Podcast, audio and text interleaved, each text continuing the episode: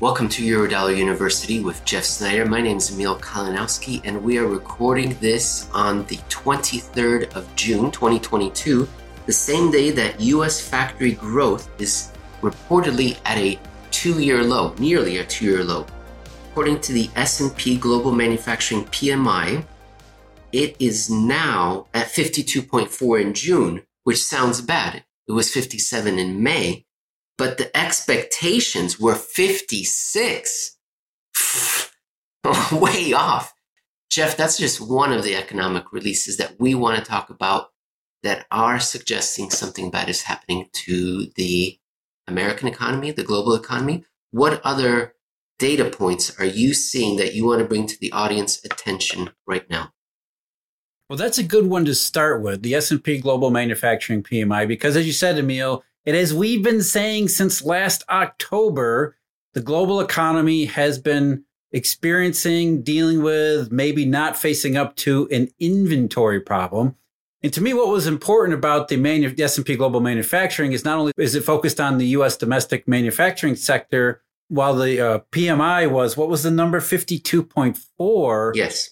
The part that we're always more interested in is new orders, new orders, new orders, new orders, because that is forward looking. That is customers saying to manufacturers, Hey, we still got a lot of inventory, but we still want you to make, we want you to make more stuff because we think it'll, it, we reasonably believe it's going to sell. And for the first time since the middle of 2020, S&P's globals, which used to be IHS Markit, they merged. Now it's S&P Global. S&P Global's PMI for the first time since the middle of 2020, the new orders component fell below 50, which suggests that we're starting to see customers, mostly retailers, but also wholesalers say, Hey, something has changed here. We've got a lot of goods in our warehouses. We've rented and bought boats to store goods because we thought the economy, as everybody said last year, this is an inflationary, red hot economy that's going to continue on forever forward. So we bought a lot of goods. We've got a tons of goods. And as it turns out, we're having a lot of trouble selling them. Now, in an inventory cycle, what usually happens is retailers start to realize they have too much inventory, but they don't necessarily immediately cut back on orders. They kind of ride it out for as long as they can because they try they want to smooth over the process. This is something we talked about last September, looking forward to this very moment in time when the inventory would become too much where the global economic demand picture would become too questionable and retailers would say, enough. We can't take it anymore. We're cutting back on our orders from factories. We don't want any more goods. And this is what economists call the bullwhip effect, where inventory piles up and then it leads to a sharp contraction in, in manufacturing activity that then uh, creates all sorts of feedback mechanisms throughout the real economy. So we've seen it as Emil and I talked about not long ago. And we saw retailers like Target and Walmart say, "Man, we've got too much inventory." And now we have S&P Global's PMI saying it can't just be Target and Walmart. This has to be a widespread downturn inventory cycle phenomenon. We saw something similar in 2018 for similar reasons. We were told the economy was recovering from some sort of strange downturn in emerging markets and in 2018, it started to all turn south. But this time, Jeff, we expect it to be worse, this inventory liquidation cycle, because the inventory numbers we've been reporting have been growing at historic levels, historic rates. So we've got historic levels to work our way down from. What about some other data that you are concerned about that's in the news recently? It's not just manufacturing. We also have negative or weak or downturn, recession, whatever you want to call them, indications and services. Coincident to the S&P Global's manufacturing PMI, they also came out with their services PMI, which then creates the composite PMI. And if you look at the composite PMI and track that against real GDP, they have a pretty damn close relationship between what S&P is saying across manufacturing as well as services sentiment and how it works out in GDP. Now, people probably remember first quarter GDP in the United States was negative. Current estimates are that it's probably going to be slightly negative in the second quarter too, maybe slightly positive. It doesn't really matter at this point. what we're saying is re- weak economy either way. And then S&P Global today saying, yes, not only is manufacturing well below what we thought it would be, services is down below two. The composite PMI was, let me check here. 51.2. 51.2, which doesn't sound bad, right? Because it's on the plus side of 50. But normally you see the composite up around 55 as a sort of quasi lackluster reflationary economy. 51 is really not good. 51 is middle of 2019 bad. That is on the verge of recession like we were in 2019. So not just manufacturers, also services, which also has its own structural problems, its own lingering problems from 2020, which is the services economy never came back, not even close. Whereas the goods economy had been boosted by all sorts of artificial means, particularly Uncle Sam's helicopters last year, that came at the expense of services spending. If you look at the PCE numbers, for example, uh, real spending on services is not even where it was when we started this thing in 2020. So if services is starting to weaken from a position that's never recovered from 20, not even from 2020, let alone get back to where it should be, that's also trouble. According to trading economics, this composite increase, so the spread between 50 and the eventual 51.2, was the second weakest since July 2020 with slower service sector output growth and the first contraction in manufacturing production in two years. Manufacturers and service providers experienced slower job growth, with the rate of total job creation slowing to its lowest since February. On the price freight, input inflation eased to the slowest in five months, while output charges rose at the feeblest pace since March 2021. Finally, firms were markedly more pessimistic regarding the outlook for production over the coming months amid a worsening outlook for inflation and growth. You know what the other thing is, Emil? At 51.2, the composite in May is where it was approximately the composite in January. Now, in January, everybody said this is Omicron. The north, the entire Northeast had kind of partially shut shut down before. So here we are in May. There's no new variant. There's no new lockdowns. There's none of that stuff and we're in the at least according to the uh, S&P Global's PMI, the economy is operating as weak as it was when much of its most populous section and region was partially locked down. That's how bad things have gotten in a very short period of time. And it's not just the United States. We see this around the rest of the world too. But today we're going to kind of focus on US data because cleanest of the dirty shirts, the US economy isn't, isn't so clean as it is. What would you like to cover next? Initial jobless claims? Let's stick with manufacturing. Let's, okay. Let's talk about the Kansas City Fed. Mm-hmm. Uh, go ahead. I don't have it up here. Hand. Okay, Kansas. Well, the City Kansas City Fed has been one of the regional man. We we keep track of five primary regional manufacturing surveys because they seem to be relatively. Um, they correspond relatively closely with the overall manufacturing sector. That's Empire, which is New York Fed. That's Philly. That's Richmond. It's Dallas because heavy oil and is and Kansas City's the final one, which is kind of in the same area. So up until now, we've seen the Empire Fed crater; it's crashed. We saw the Philly Fed crash this month too, especially the new orders component, which was down from like plus twenty three to minus twelve. Forget the exact numbers; I'm going off of memory, so forgive me. Um, Richmond Fed not good. And it's it's been the Kansas City Fed that has been sort of the lone holdout, the lone outlier on the top until this morning. The Kansas City Fed reported the manufacturing index went from 19 to minus one. Is that a typo? it was only Jeff? expected to go. It was actually expected to go from 19 to 20, so it was expected to go up. Is that a typo? From 19 no, not. to negative one? That's what? the thing. The, the economy is really starting to fall off very quickly. And as we'll wrap this up and, and all this together, what we'll say is that this is not a surprise.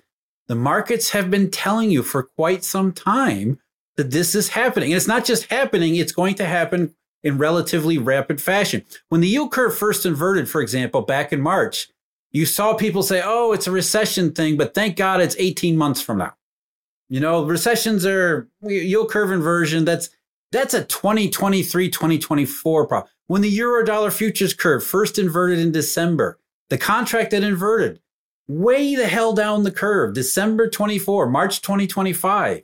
And people made the mistake of taking that literally as if the market was saying, oh, there's something to fear, but not until we get to 2025. No, the market was saying hey, there's something going wrong here, something serious going wrong. We know it's serious because it moved these curves out of their upward sloping ideal shape, which takes a lot of effort, a lot of hedging, a lot of people to be pessimistic in order for that to happen. And those inversions have only spread through time, which is the market becoming two things more confident that this bad thing is happening, as well as more confident this bad thing is going to happen sooner rather than later.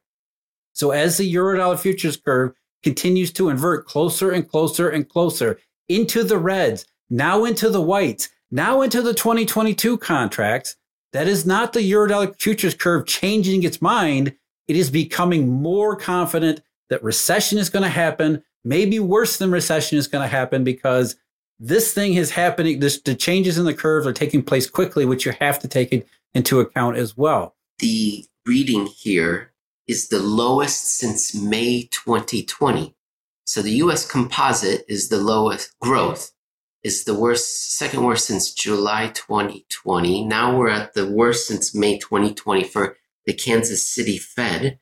And they report a slower pace of factory growth was driven by reduced activity at durable goods plants in June. Indexes for production, shipments, new orders, and order backlog declined, while inventory indexes increased slightly. Yikes.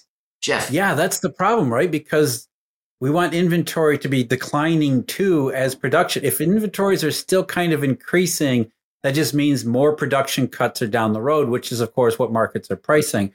There's one more, one last thing I want to share too, which is an update on something we've been tracking very closely here, which is container rates. Container rates, particularly on the China, East Asia to US West Coast routes, which because that's where Uncle Sam's nickels all went. They all went through Amazon.com to producers in China and then got stuck in that mess, the traffic mess. They got stuck in the port mess going from China to the West Coast to the point that container rates on that route just absolutely skyrocketed. They went to the moon. At one point in last September, container rates on the US, the Asia East Asia China uh, route to the US West Coast was over twenty thousand dollars, which is absolutely insane. Normally, it's like fifteen hundred. So demand for containers was through the roof at the same time. It was very hard to move things around. As of late February, container rates had come down since last October, but not really much. And they had actually been rising December into January till they got to around 17,000 again. And then since late February, they've been sinking. They now, uh, I think, as of the last update, they're under 9,000 per container, which is about the same price as it was last year, down you know, more than 50% from the peak. And here's the punchline, or here's the thing here. Up until now, this has been explained, or this is, you know, rationalized really as if this was because China was Shanghai, the East Coast ports were locked down, they were closed off, the latest zero COVID policy being imposed throughout China, which to me never made sense because it's it's removing more supply. So you'd think the container prices were going up. But again, this was rationalizing. And so all the freight publications like Freightos and others were saying, oh, once Shanghai reopens, container prices will rebound because there'll be another opening rush. There'll be another sort of frenzy to get goods moving from China to the United States West Coast. But that didn't happen. That little boomlet, and right, right now is the peak part of the season too. That little boomlet never happened. In fact, container rates continue to go lower and lower and lower. And as of the latest update, if you if you don't mind, I'll read the quote from them. A recent survey of Freightos.com marketplace users shows that SMB importers are experiencing these trends too. What trends are we talking about? More than half of respondents report they've placed peak seasonal orders early in hopes of building inventory. Two thirds said they are already experiencing a decrease in demand, with 84% of those attributing that dip to what they say is inflation, but what we know is the oil price shock. So, inventory plus weaker demand. It's not just Target, it's not just Walmart, it's manufacturing, it's widespread, it's domestic US, it's outside the United States. It is the inventory cycle that we had feared ever since last year. It is outside the US. Trading Economics lists the US data, but it also mentions Canadian manufacturing sales fall the most in two years. They mentioned that Taiwan's jobless rate is at a seven month high, that Taiwan retail sales slow in May, and that UK retail sales contracted for a third month. Industrial production in Taiwan also slows. That's it from us, Jeff. We'll keep track of everything and uh, let people know how the global economy is going in future shows. Yeah, let's hope it goes in a different direction because I think the question that markets are asking up until recently, markets were saying, okay, if there's a recession, maybe what it looks like. They, we've moved way beyond the if part. We're now into not just when, but also how bad, how deep, and how widespread. And as you just said, Emil, this is not a US problem. It's not a Europe problem. It's not a China problem. It's a US, Europe, China, Japan, and everywhere in between problem.